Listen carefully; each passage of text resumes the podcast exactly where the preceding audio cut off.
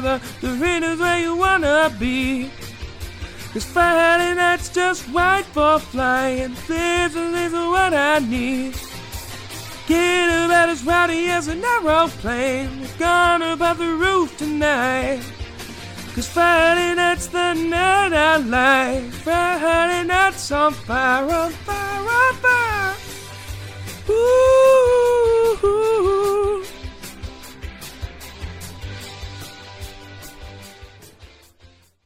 Hello, everybody. My name is Ben Schluter. Welcome to another episode of the LSU Flying Tigers podcast. Um, yeah. Wow. Can you believe it's Wednesday? It's an Ash Wednesday. Yesterday was Mardi Gras. Um, spent a good Mardi Gras. Uh, had a good time. Hope you had a good time too. Whether you're in New Orleans or you know you're all the way in the far-flung reaches of the coasts. Uh, if you're listening to this, hope you had a fantastic time.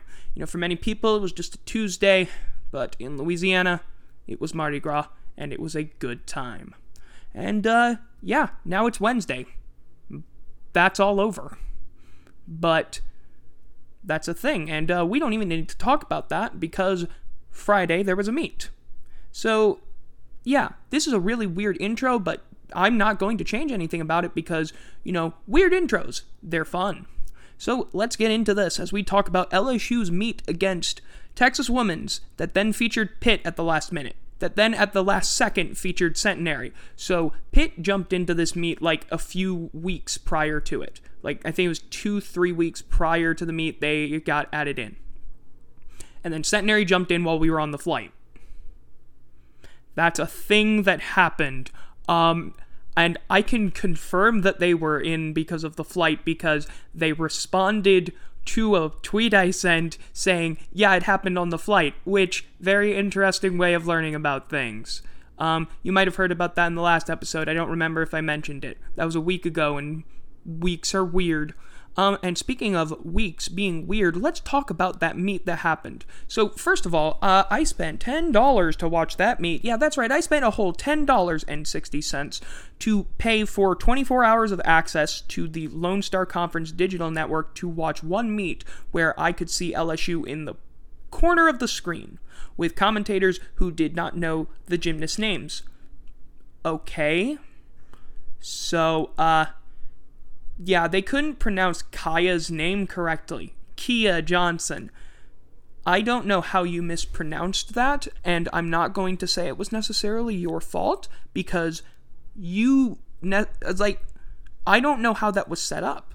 I don't know if these people had ever done a gymnastics meet before. What I do know is that they should have been given some training. Tell them how to pronounce people's names. Seriously. Like, I didn't even think her name was difficult to pronounce. I mean, it's not like I've been pronouncing anybody's name wrong. Nope. Especially not Elena Arenas. Haven't been pronouncing her name wrong at all. Despite it being one of the easier ones. You know, sometimes you're me and you spend an hour trying to learn how to pronounce certain person's last name correctly, somehow screwing it up in the process. I didn't know Russian had silent A's, but apparently it does. Yay and then you can't pronounce an English ish name. Like, you know what? Sometimes the hardest things are the easiest things. That's what happens when you overthink. So, I'm overthinking this intro. Let's get into everything. So, first of all, let me explain. We were in the same rotation order that we had when we were at Missouri.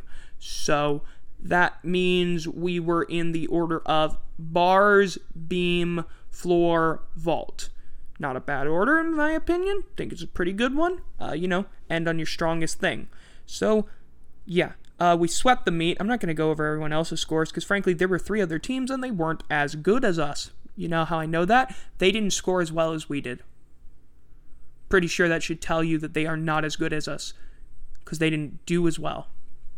I mean, if you want to do well, just get good. I don't see how difficult this can be. Obviously, it must be easy. I'm, I'm kidding. I'm kidding, of course. Um, no. So yeah, we scored a 197625 on the road. Not half bad, especially when you consider we had a couple of missing pieces. I'm not going to say injuries because they weren't injuries, they were missing pieces. So Kai Rivers is actually an injury. She has a shoulder injury. And I say has, not had, because we'll get into the actual specifics in a moment. Um, yeah, what to say, what to say. Uh, who else was out? Oh, yes, that's right. Um, Bridget Dean was out. She was not out due to any injury. Apparently, uh, some sort of personal matter came up, and so hopefully she's doing okay. But yeah, she did not make the trip, it seems, uh, because of that. So she was not available on Beam. And uh, yeah, that kind of showed, considering our Beam score was pretty pretty bad, considering like what we would expected maybe, with no one falling. Like against uh against Missouri at Missouri, like yeah, we had like a couple of wobble. We had some wobbles and a fall, but here we we had like a wobble or two. No, nobody fell. We got a 49.225 on that. Uh, but let's talk about each thing. Uh, so on bars, 49.425. We dropped a 9.7 flat. We had an Olympic average of 9.875. We had a high of a 9.925. And yeah, so, you know, talking about bars, also known as the thing I know the least about, so you're gonna have to deal with that. Um, and the fact that again, this was in a quarter of the screen, hard to see it. A static camera, not multiple camera shots. No, we did not get that luxury. This is a small school. The arena doesn't even seat 3,000 people. Yeah, so Kiya Johnson, she started quite well, 9 8 to start. You want to start at least at a 9 8, in my opinion, on each rotation because sets a good tone for the rest of it. Then Elena, uh, she got originally a different there was a huge gap in her score. So one judge had a 9-9 one judge had a 9-7-5 that averages out to a 9-8-2-5 then the judges had a little bit of a conversation and they said this is stupid. We need to figure out what this is. And so they did that and then that 9-7-5 became a 9-8-5 and then it became a 9-8-7-5 I don't know what happened during that conversation because I didn't see it and I certainly couldn't hear it because they certainly wouldn't mic up the judges. Also, personal opinion that everyone seems to agree with there should never be any sort of scoring disparity between two judges in a meet with like these kinds of teams of more than 0.1.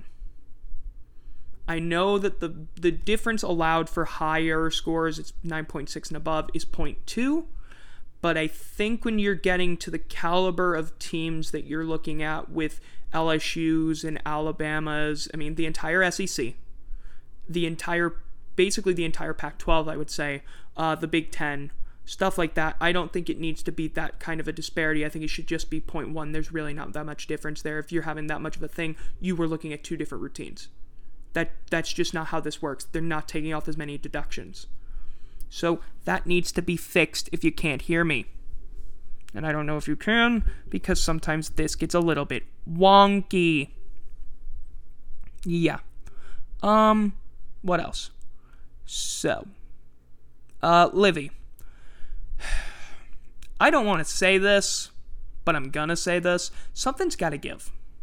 Something's got to give. Okay? Her her bars have they're not markedly worse if you look at the numbers. I don't know if they're worse because I'm not an actual, like, I've not watched this for long enough to understand what looks worse and looks better, but the numbers show that there is a slight dip. The dip is only 0.1. It's a 0.1 difference in the average for, um, or I'm sorry, not 0.1, 0.01. So I've I was like, okay, she's not doing that well. She was a specialist last year what's going on? So I looked at her scores up to this point in the season last year. And her average is a tad bit lower. She's averaging a 9.829 right now. She averaged a 9.839 last year. That difference of 0.01 is not very statistically noteworthy. Um, but like, I don't know. There's just something about it that isn't exactly great. And I, I mean, there, here are some things that are noteworthy. So she got a 9-7 at Texas Women's. That's her first 9-7 of the year. She did have, by this point in the season last year, she had two sub 9-8 scores. She's only had one this year. So that's pretty good. Her scores were a little bit weird. So last year it was a 9875, 99, then a 97, then a 98. I'm sorry, then a 9925, a 985, a 985, and a 9775. Right now, it's 9925, 9825, 9825, 99, 98, 9825, 97. So it's not the worst, but also, like, I don't know. Just needs to get some more work done. Uh, the dismount's a bit wonky. I don't know what's going on with it, but there's something that's got to give. I will also say that last year, after the 9775, she got another 9775, and then she did much better afterward. Like it went better. So there's reason to believe she will improve, but I don't know that just needs to get some more work. When you're a bar specialist, you need to do bout as well. And I believe that she can because she's shown it. Oh my god, she has evidence of it. Not that hard. Um. I just realized something that's kind of obvious. Why wasn't Aleah Finnegan on bars? That's just a genuine question. Why wasn't Aleah on bars? You put Elena and not Aleah. I'm assuming it's because Elena is looking much better, but still. That's a reasonable question. Haley, um, yeah, she got a 9925. It looked really good. What am I going to do? Be shocked by that? I really just can't be. She's too good at this. Again, like I, I just can't get around the fact that she made her dismount harder and it made it easier. No, I'm going to do the reverse of what is logical. I'm going to take the thing that's harder and make that into me killing it easily. Because all logic dies in my presence.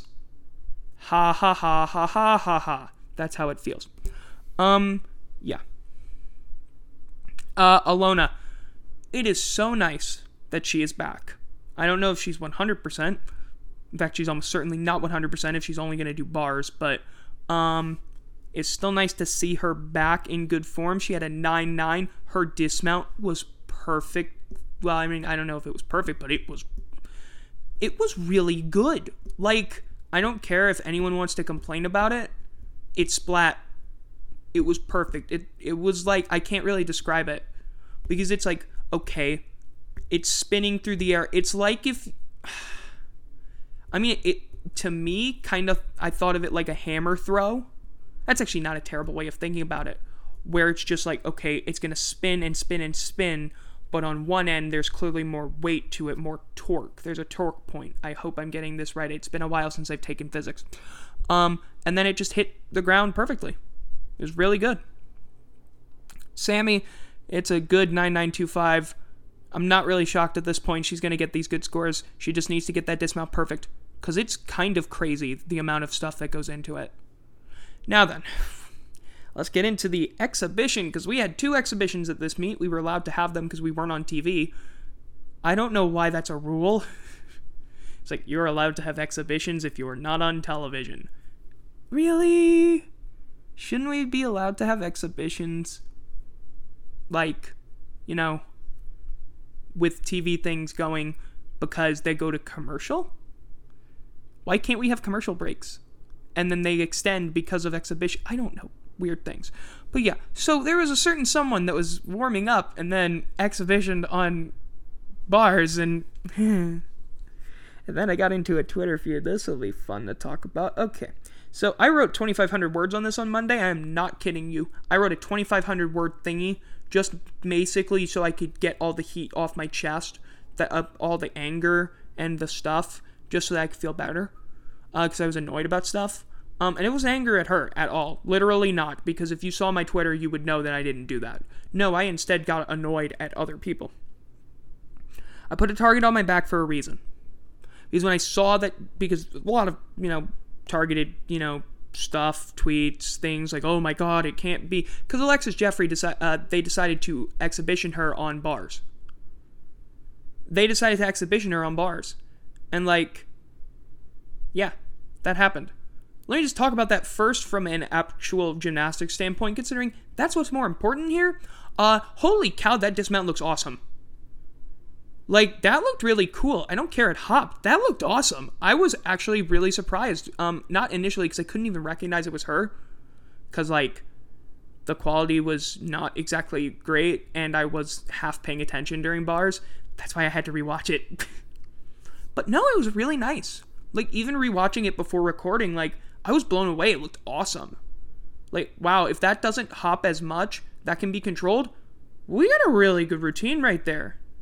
I'm I'm genuinely impressed. It's almost as if the four-star recruit looks good at her sport. Wow, what a shock. But of course everyone didn't nobody cared about that. They cared about the fact that she was even there. Or was that, not that she was there, that she was doing that. And I put a tweet out that didn't do a sufficient job of explaining itself that said, "Come at me for this." Um I no, it was please come at me for this uh, it's nice to see that she's doing this. Now, first of all, I should have put in there more context. It was nice for two reasons. Number one, she's physically healthy enough to do it. It's a good thing that that's happening because you don't want her to be in bad physical health. You don't wish for people to be in bad physical health. That's just not a nice thing in general. And it's good to see that she's in good enough physical health to do that. She looks fine. She better be in good physical health. She ain't done anything. Like, she ain't competed. Like, she better be in good physical health. But number two, that basically she'd earned the trust of the team. She'd earned the trust of the coaches, of her teammates. People felt okay with her doing that. They were okay with her doing that. If they felt like that was going to be a bad situation, if that was going to cause any sort of tension, they wouldn't have let her do it. They wouldn't have let her even travel. She wouldn't be on this team if there were problems because they would fix those problems, and you know what I mean by fix them. Again, if anything happens, she's gone. She's on a one strike policy here because at the point it's like we're doing as much as we can, but we also know it's like, yeah, we're not gonna, we don't tolerate that crap. That that doesn't happen around here but I put that out there because at this point I'm tired of it and I'm tired of seeing people harass her. Um, and like, you can call her out for what she did, and calling her a racist isn't harassing her at all necessarily. I mean, that from what happened, that was a fact. What she did was racist. Now, is she a racist? I mean, from her actions, yes. You could say that. I won't even disagree with you. In fact, I'll never. It was like, this is a fact.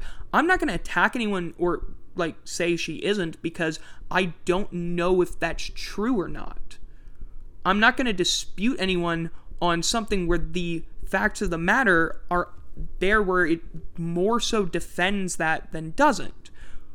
But when there are facts out there that more so defend a point than don't, I'm going to come after someone when they're saying the opposite. Or when they're saying things that just aren't going to happen. For example, people who ask for an apology you're probably not going to get one from her. She's probably not going to publicly apologize. She may have privately done so. We don't know that. That's why the word private was in there. But a public apology may never happen. Because at this point, I think it's too late. I think it's too late for her to publicly apologize. That's not me saying she shouldn't. She most certainly should apologize. But even then, a public apology isn't going to do anything. Her actions are going to speak louder than her words. And that's what's going to have to happen. All right? And I got into arguments on there, on Twitter. They were pointless with people who were not willing to change and listen and have an open mind. So I'll give you my perspective first. There was a night on which I violently hated her because of all the crap that had been happening, and I had taken it all too personally. And I'm willing to admit this because I don't care and because I feel like I'm like because it was a mistake that I learned from, and I'm okay with admitting it. I violently hated her. Just very much so, did not wish that she was around on this planet, or at least here. And then I hated her for doing that. But then I actually thought about it and got help from talking to other people and let the situation progress. And then then I stopped and what really helped was honestly going to the Auburn meet and being in the same room as her, not even not even interacting with her because it reminded me that she's still a human being she's still a human being. And I have to remember that. And if I don't remember that, I'm not going to get anywhere, and no one else is. She made a bad decision. She didn't make a mistake. Let's be clear about that. She did not make a mistake whatsoever. Mistake is the first time. No, by this point, it by the point it was like multiple other times. It was a bad decision. It was an ill-informed decision to say the least. But the whole situation surrounding it did not help matters. It's not like her coaches were telling her to stop doing it. They weren't. They were reinforcing that it was okay because they'd never disciplined her. So, how the hell was she supposed to learn in an environment that was not conducive to her learning when it came to the coaches? The other athletes were okay with doing it, they were fine with it. They led the charge at UCLA. The coaches failed her and they failed their athletes. By the way, mental health resources should always be available for all athletes at all times. I don't care who you are. That just is a basic human necessity. And the fact that they did not do that at all in the past, for I don't remember which one of them, it was either Sekai or Margzetta, the one on the uh, Small Doses podcast. Um, they didn't do that in the past, uh, is just inexcusable when they decided to provide them for Jeffrey. Uh, because it was hypocritical of like saying at one point, no, we don't care about mental health, and now we do. That was hypocritical. And that all happened at UCLA. Hi, I'm at LSU. I can't do anything about what happens at UCLA. I can do it. Ha- I can do something about what happens here at LSU. As a student, I at least have some say.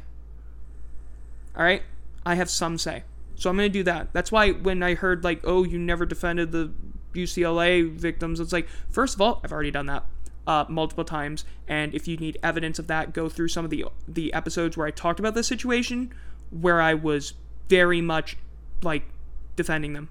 I've already done that in the past, um, and I will continue to do so. And by mentioning the failures of the UCLA administration, that's how I do it.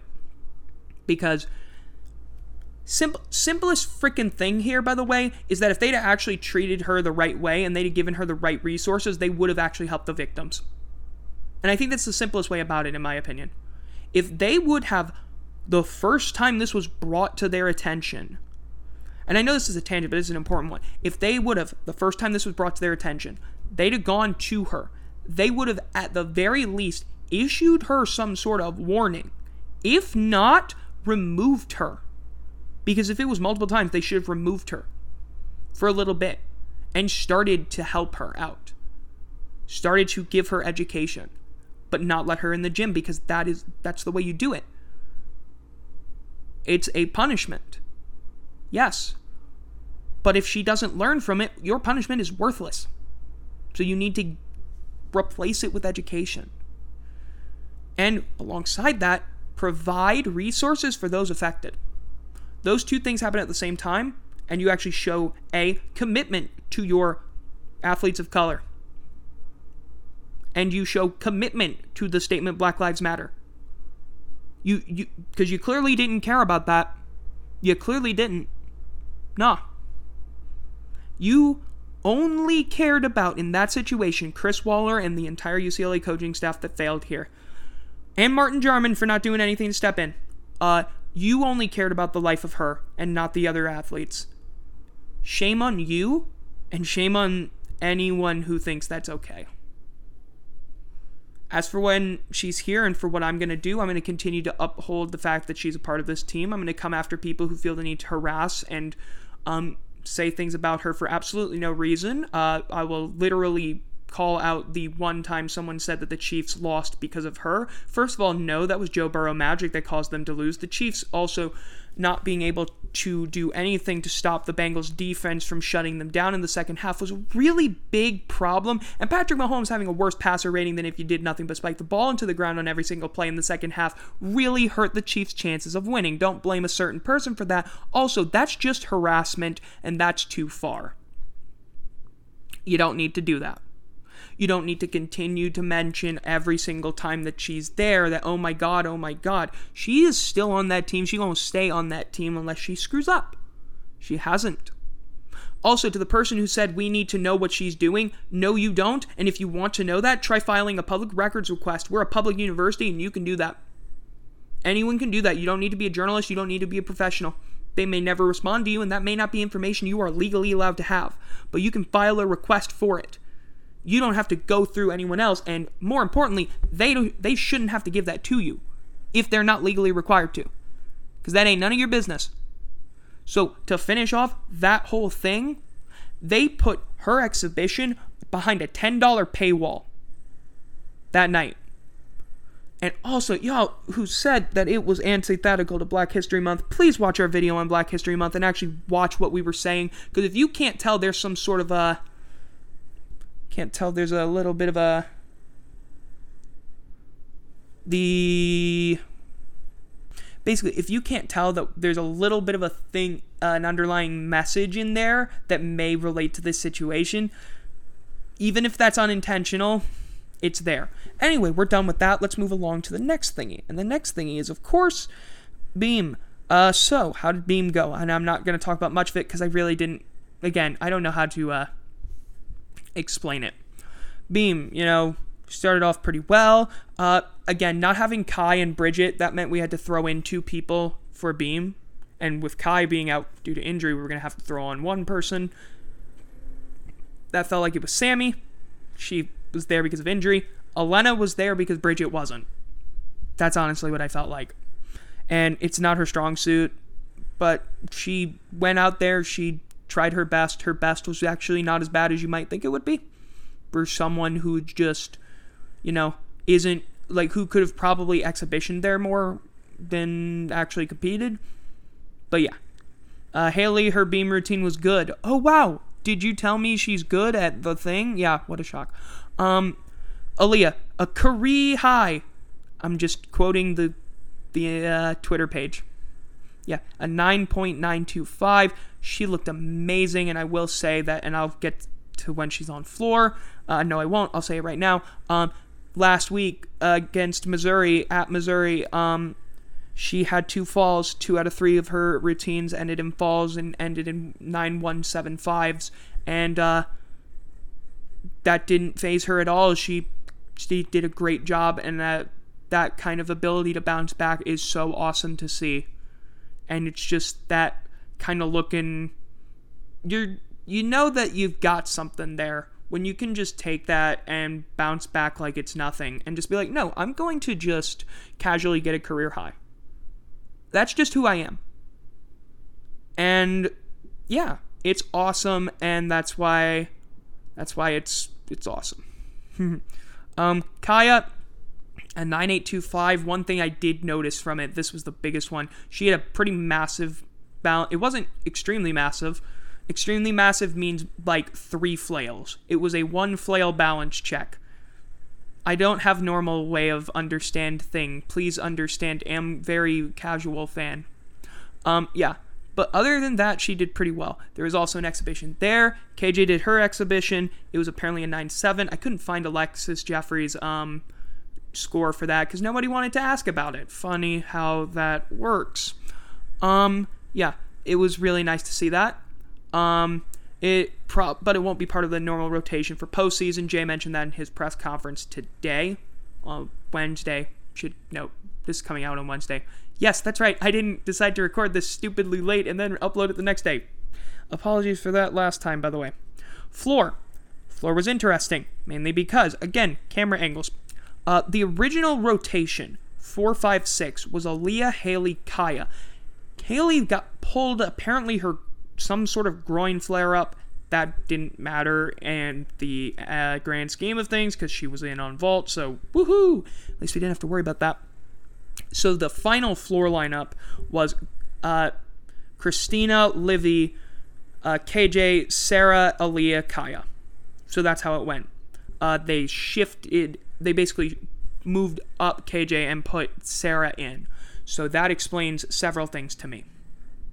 Um, it explains nothing to me Actually, it does. It means that Aleah is, I don't know, something stupid about scoring lineups. I don't get this. I'm going to stop pretending I know anything about it. Uh, Christina, she had a 935. I mean, her last pass was, uh, Yeah, but that I don't know what happened there. It, it you know what? I'm not gonna say like, oh my god, we're screwed. Nah, what do you know? You made a mistake. Oh no, I'm gonna lose my mind. Did you see what Aleah did already? She took that mistake and then turned it into a career high on Beam. Yeah, like it matters. It don't matter. It matters how you bounce back. And guess what? Bouncing back against Kentucky at home? Oh, I don't think we're to have a problem. Because, uh, let me think. It's a home meet, and that's where people do their best. Let's pretend I knocked on wood there. Um, yeah. So, funny thing happened with KJ's uh, floor routine. They misinput her score on StatBroadcast. I found this funny because this didn't happen for anyone else that I noticed. She had a 9875, but they put it as a 9825 on the broad on the uh, thingy, and I had to ask everyone what was going on. It was a 9875 in the uh, arena, which okay, cool. Also, her final pass was a bit weird. So when she landed on her third pass, uh, her final pass, she did a little bit of a pause and then went into the final part of it. And that was weird. So I couldn't figure this out for the life of me until I decided to rewatch a bunch of stuff to figure it out and I realized, oh wait, she didn't have their mat. There's a mat that she usually uses on her third pass. She didn't have it against uh what was it? Mizzou. And uh I couldn't figure out why this would happen till it literally just got explained to me that well, maybe they didn't have enough mats. Okay, that works out. So it's not actually a stylistic choice. Cool. So I've wasted my time trying to understand that. Awesome. Yay. Let me think. Floor wasn't really that much. Oh, I forgot to mention something. I forgot to mention my the uh, scores. So let me do that real quick. Uh, on beam, we had a 49.225. We dropped a 9775. Our Olympic average was a 9825. Our high was a 9925. On floor, we had a 49.475. We dropped that 935. We had a high of a 995. Our Olympic average was a 988.125. And finally, we're going to get to vault. That was a 49.5. We dropped a 98. Our Olympic average was a 988.75. We had a high of a 995. That was actually a tied high, and we'll talk about that one. Man, there's a joke to be made about the tide still high, but I'm holding on. Ah, never. Wow, we're not going that far. Instead, we're going to go with the vault lineup, starting with Sami's 98. I don't know what to say. Honestly, I don't. I, I am not. I'm not well informed enough to say anything about this. All I know is that we need more of a punch at the start. It feels that part. Like, that's an area where I actually feel like we're missing Kai the most. Despite the fact that Beam was the one that Jay was talking about. No, Kai's 9 9 against uh, Alabama was possibly one of the most important things we've done this year if not the most important thing that has happened this year.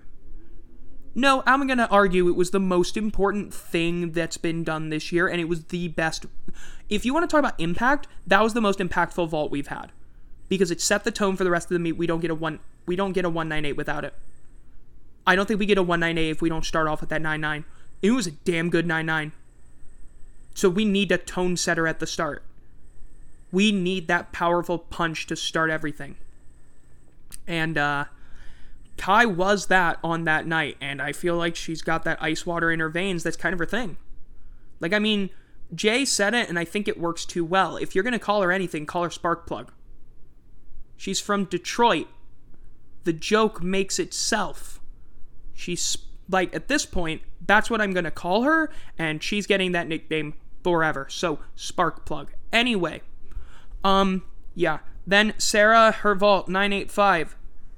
Yes! It bounced again. So what? So did everyone's. I mean, so did her. Uh, not so did everyone's. So have every single one of hers, save for like a couple of them. It's just normal, and you kind of need to expect it, and it's it's fine. Um, yeah. So there's that. So then Alyona's vault was a 9875. She got a generous 9875 for a 995 start value. With that hop, I genuinely am shocked that both of the judges. Uh, I'm not. I am shocked she didn't get a 985 because I've seen that vault and I've seen that get a 985 for stuff like that. That was a little bit loose. Kind of shocked that one judge gave that a 9 9, especially considering the judging at this meet was not as loose as it would be at other meets. And that's an important thing that I've learned. Apparently, if you get better teams in your meets, the judges will be nicer to you because they see a higher cal- uh, caliber of competition. Which, by the way, hearing those words makes me want to punch someone. So they see better and they're going to score you better. That is not how this should work at all. And this is why I hate Leo bias and it needs to go die. It needs to die because that kind of crap just annoys me on a visceral level. No.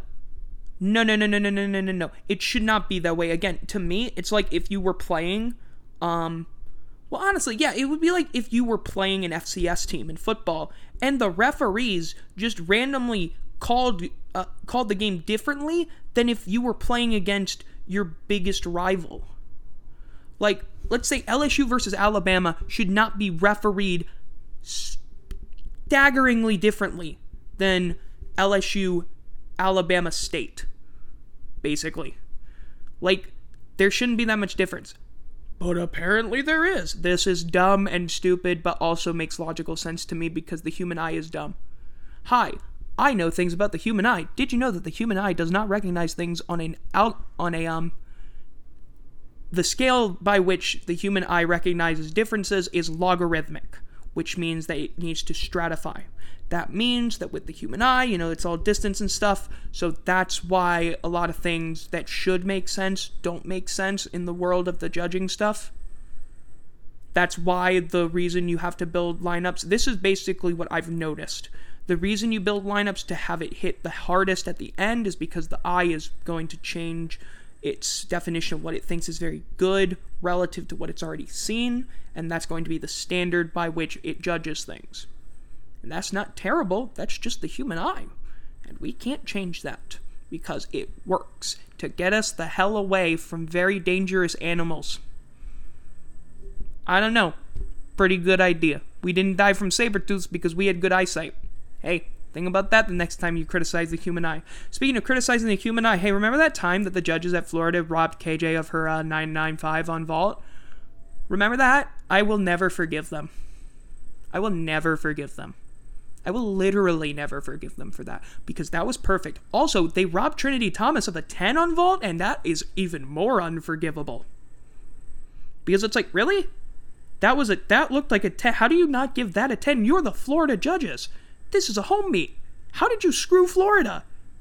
This isn't the right script. Let me check that. You get the point there. Side note, watch Robin Hood Men in Tights. It's such a funny movie. Um, but yeah, so she finally got her 995. She finally got her 995 on Vault. She got robbed against Florida. She's had some mm, ones. Her one against Mizzou was a little bit off.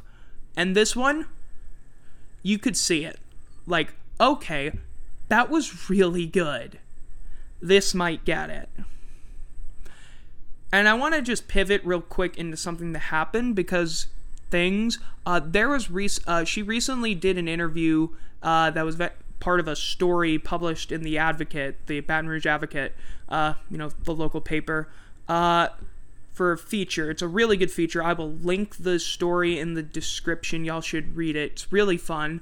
Uh, first of all, so she so she drives a sports car. It's a 2016 Chevrolet SS Camaro or Camaro SS. I looked it up on Kelley Blue Book. It's like a twenty-six, twenty-eight thousand dollar car. I looked it up on Kelley Blue Book mainly because I wanted to see if that was a reasonable car for someone to have, and yeah, it is. Of course, it is. I, I wanted to see if it. Okay, fine. I just wanted to see how cool it looked on there, and uh, yeah, it looks pretty cool down there. Uh, yeah, it's a really good article, really nice read. Um, thing that didn't happen to pop up in it is the fact that like talking about like, oh my god, she's always deadlifting and stuff, and it's like how much. You're not asking the obvious question of how much does the, uh, does she deadlift? What's her PB? I'm sorry, but that's the fr- that's the correct question you ask. By the way, read Darcy, so he is a student here and he is a damn good writer. I've read some of his other stuff. The dude is amazing. Why should you support local journalists? Because people like him exist because people like him exist. You need to read this thing to, to you can visualize so much of it. It is absolutely godly how well it's written. I I don't exaggerate when I say I love the way this is written. I'm realizing that I'm also going on way too long because I have a whole uh, little ramble to go on at the end of this. But yeah, basically, just read it. I'm not even gonna give you a preview. You just need to read it. But here's what I want to say from that. Um, if she ever listens to this, and she never will, um, you don't know what we for everyone else there's clearly something here where we're looking at a superstar we didn't know we had. With this freshman class she was maybe the person that had the least amount of hype going in. Coming out she might be the one that had that everyone was like wait where the heck was the hype for for her? She was amazing. I've been saying this since December, but when I looked up her scores, they're incredible. The reason that the hype kinda died might have been due to the fact that she had to have surgery and insert 12 inch, that's one foot, titanium rods into her legs. I've called this girl metal, I didn't mean it literally. Um, 12 inch titanium rods, which probably don't feel that good. That's why there's a compression sleeve. Just reiterating, that's a lot of titanium. At what point does that qualify you for cyborg status? Cyborg requires there to be technology besides just metal. Just thought of that. Never mind. Um, yeah. But all of this is to say this. In that article, you hear how shy and reserved she is. I can confirm that's true uh, just based on, you know, the everything, based on the tweet from Studley uh, on Twitter talking about how she was very reluctant to have like any pictures taken and all that. That's going to change. That's going to change. Because over time, you figure out how good you are. Over time, you recognize no, this isn't just because I'm lucky. No, it's because I'm very good at this. And eventually, you get better. She's got a double twisting Yurchenko in her uh, back pocket. That's a 10 vault. That is a 10-0.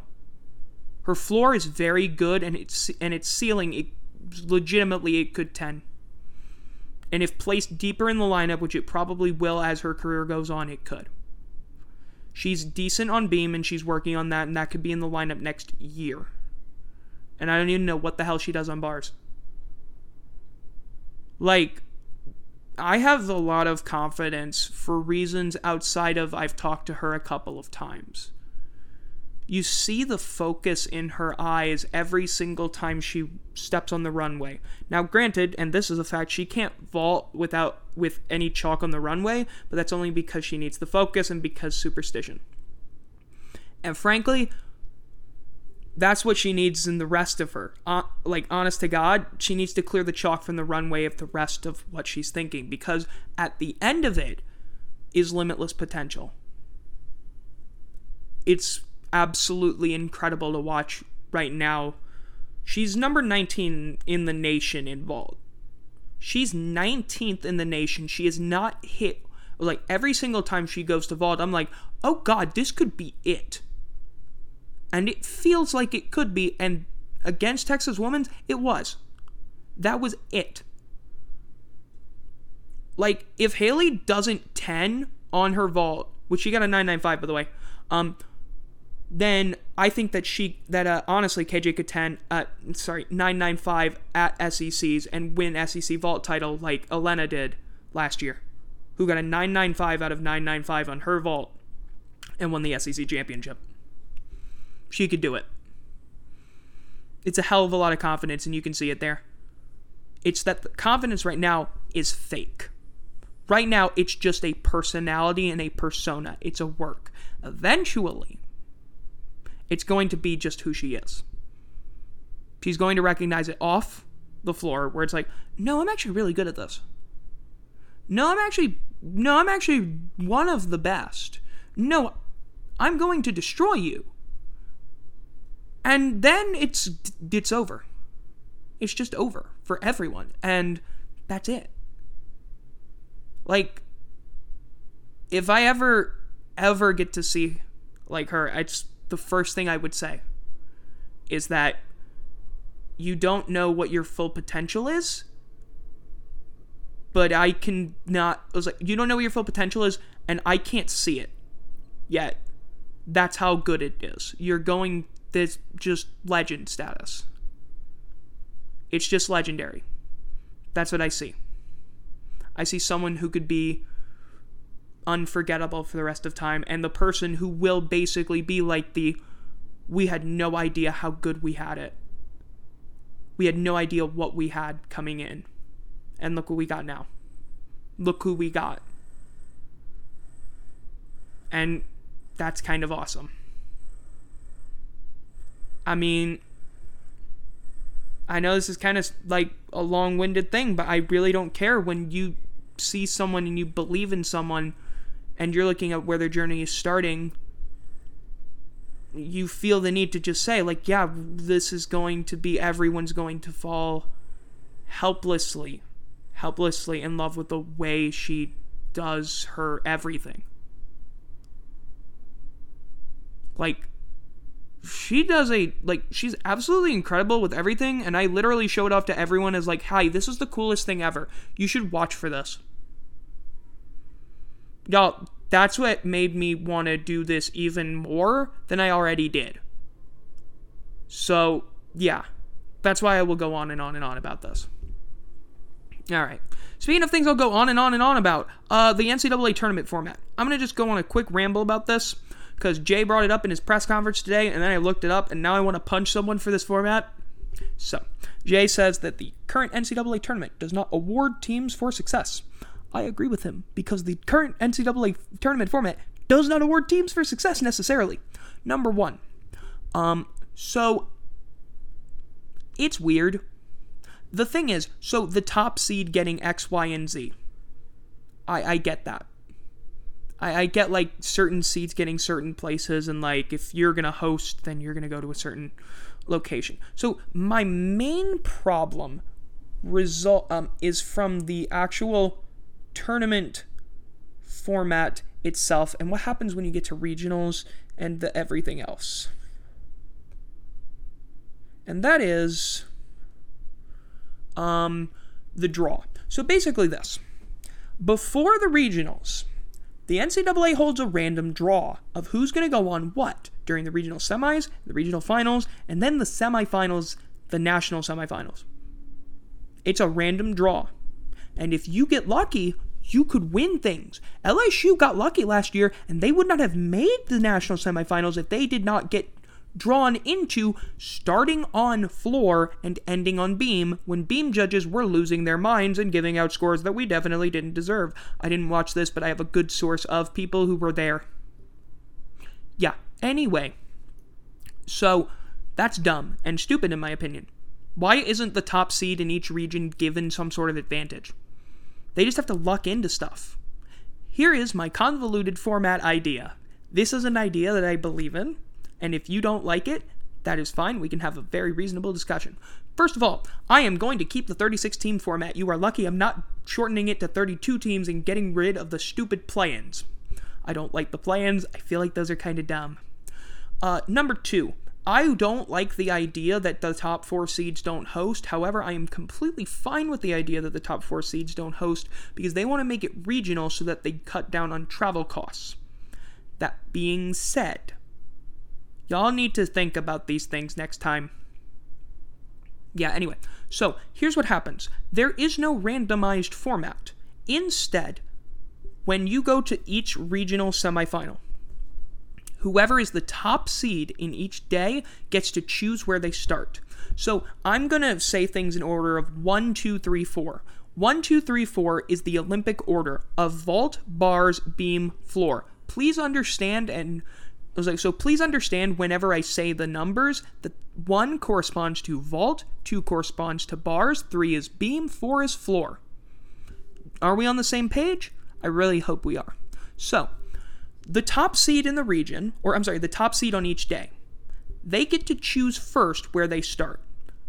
They get to choose anything. And then what would happen is the last thing So basically, let's say a team chooses to start at two.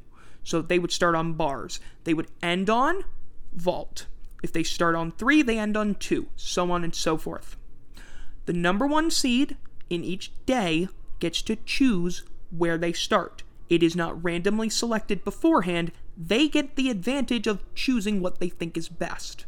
Then the two seed in that day gets to choose from the remaining three options. The third seed in that day gets to choose from the last two options, and the fourth seed doesn't get any choice at all. Sorry, you're screwed into that. This happens for each regional semifinal.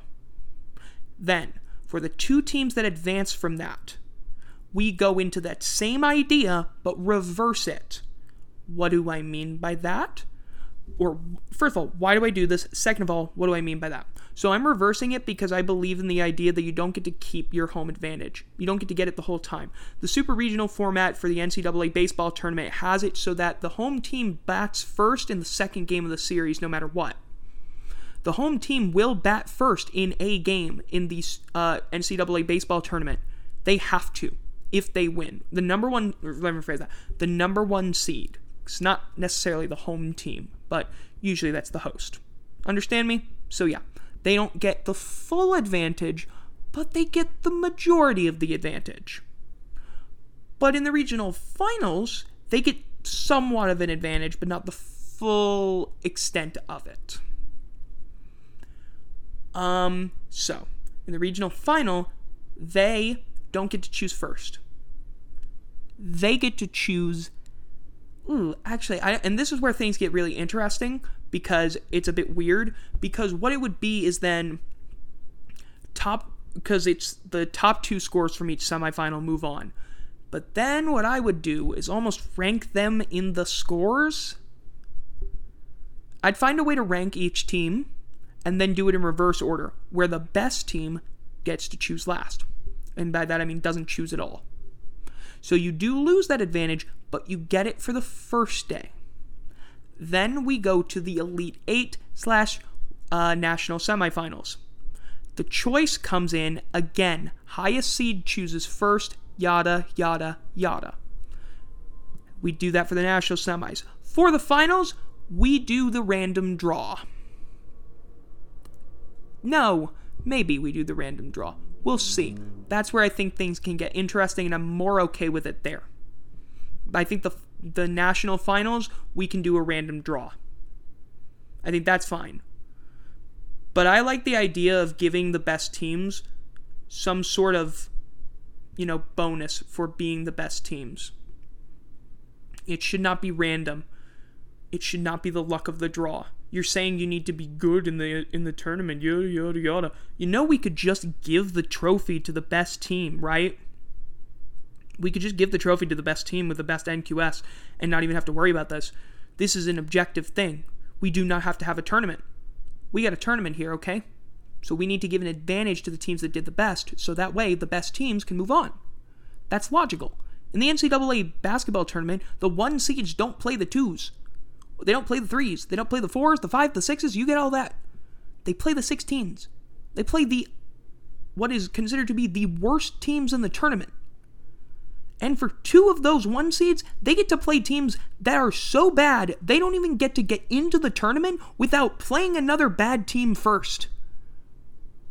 Yes, that's an advantage, all right? That's an advantage for being good. You should be rewarded for that. You should not just have to get lucky. No, it's controlled chaos. It's not entirely chaotic. The NCAA basketball tournament is controlled chaos, where the best teams are given the easiest, but not, uh, are given what should be the easiest route to the finals. Now, here's my problem they don't reseed. They should reseed, but that's not my point. Honestly, I would almost do that. Reseed in the Elite Eight. I am dead serious. I am dead serious. That's another thing I would do. Actually, yes, this is an idea for the format that needs to change immediately. The Elite Eight should not just be left and right brackets. No, when you get to the Elite Eight, you got eight teams.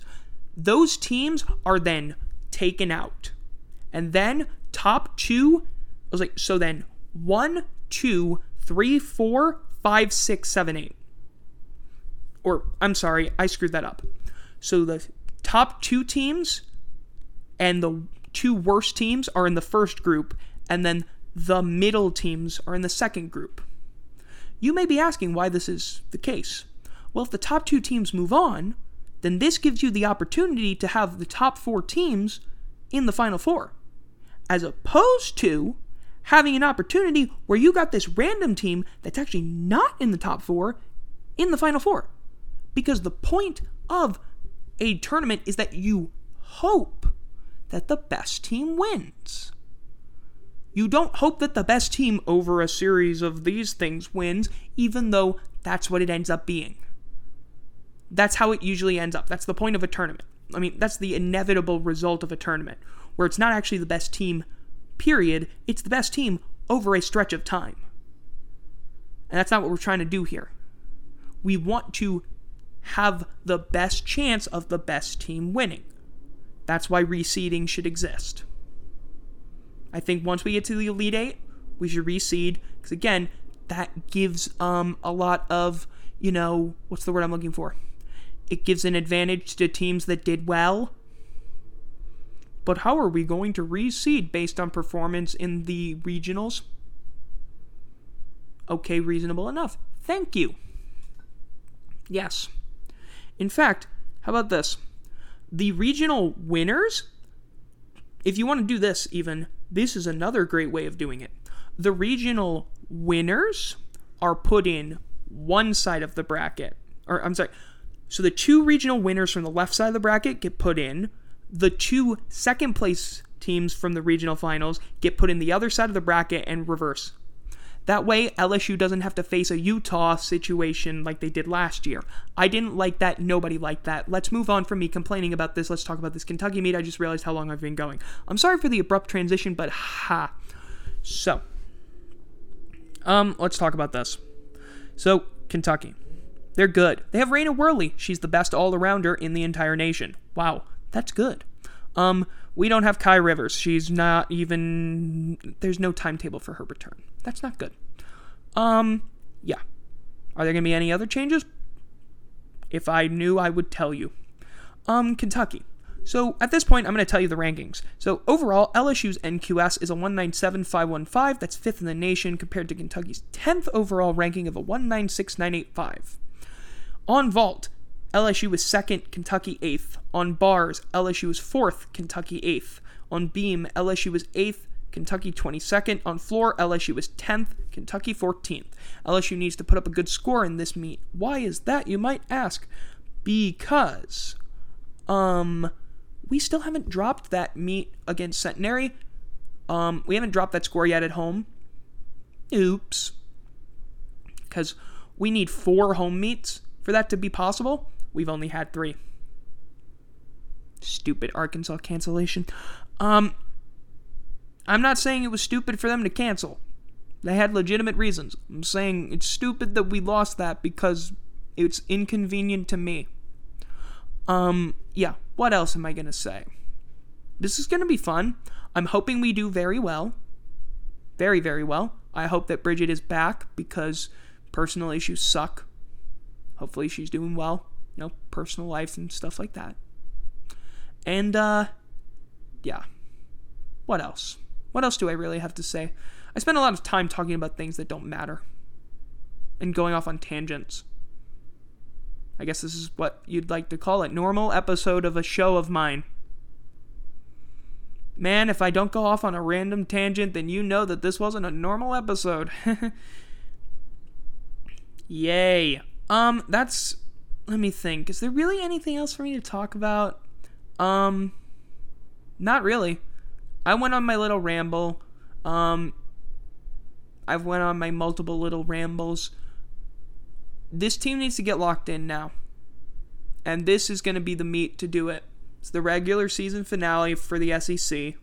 Um, we got to get a 1979 plus.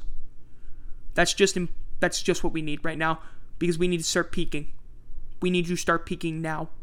Where it's just like, okay, we're hitting, we're hitting, we're hitting. Boom, boom, boom, boom, boom. we need to be hitting consistently because it's postseason time, basically.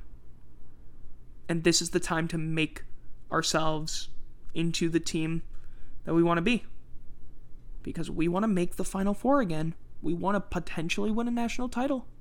We're probably not going to because because Michigan exists, but you know, um, yeah.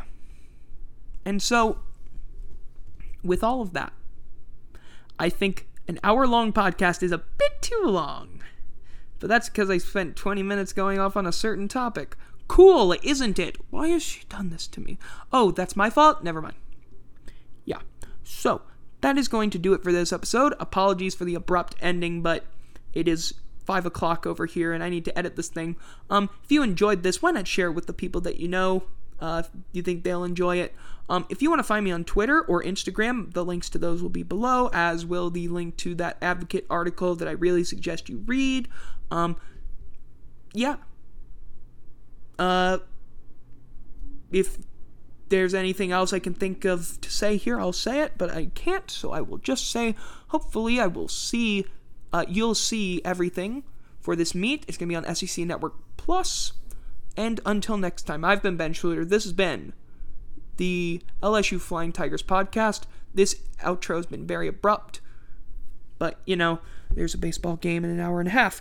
So I want to get done with this before I go to that. So until next time, I'm Ben Schluter. Hope you have a fantastic week. Until next time, bye bye.